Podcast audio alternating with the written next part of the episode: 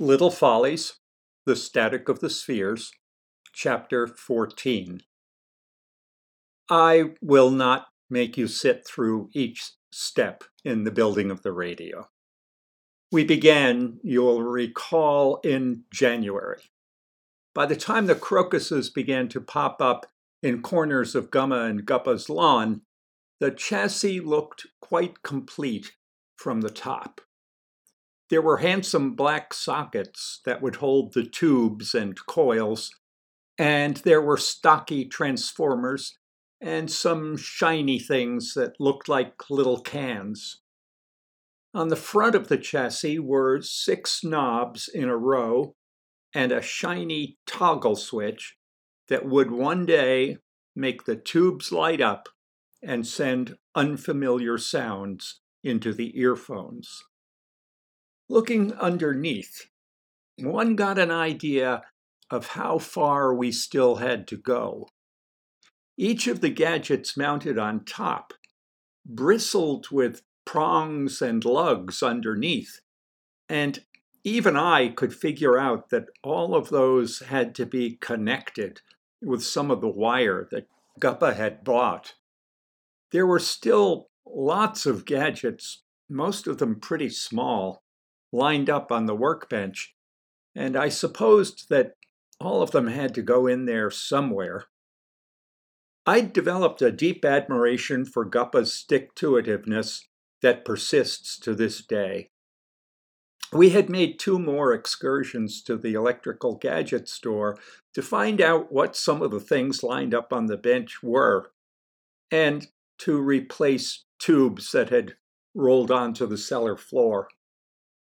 I had assumed for myself the job of sweeping the cellar while Guppa worked, and there was by this time so little dust left that I had to get down on my hands and knees and work at the floor with a whisk broom to fill the dustpan. I had taken to wearing the earphones while I worked and imagining the strange and wonderful things that I'd hear through them when the radio was ready.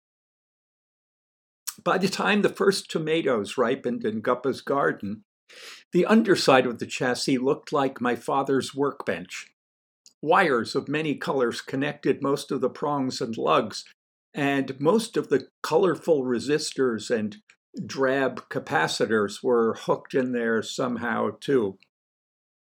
Gumma had taught me how to bake bread, and I'd become nearly as precise as she at slicing onions for onion sandwiches. I had swept dust from the walls around the cellar, and then, with no more dust available, I'd given up sweeping the cellar and I had sat on the metal stool beside Guppa, watching him solder connection after connection. When Thanksgiving arrived, Gumma taught me to make chestnut stuffing and Guppa and I believed that we had the radio licked. Everything was in place, except for a few extra resistors and capacitors.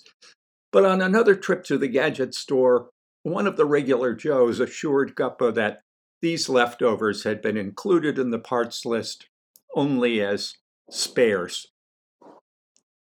Guppa brought the radio up from the cellar after Thanksgiving dinner and plunked it down in the middle of the table, where it occasioned as much oohing and eyeing as the turkey had.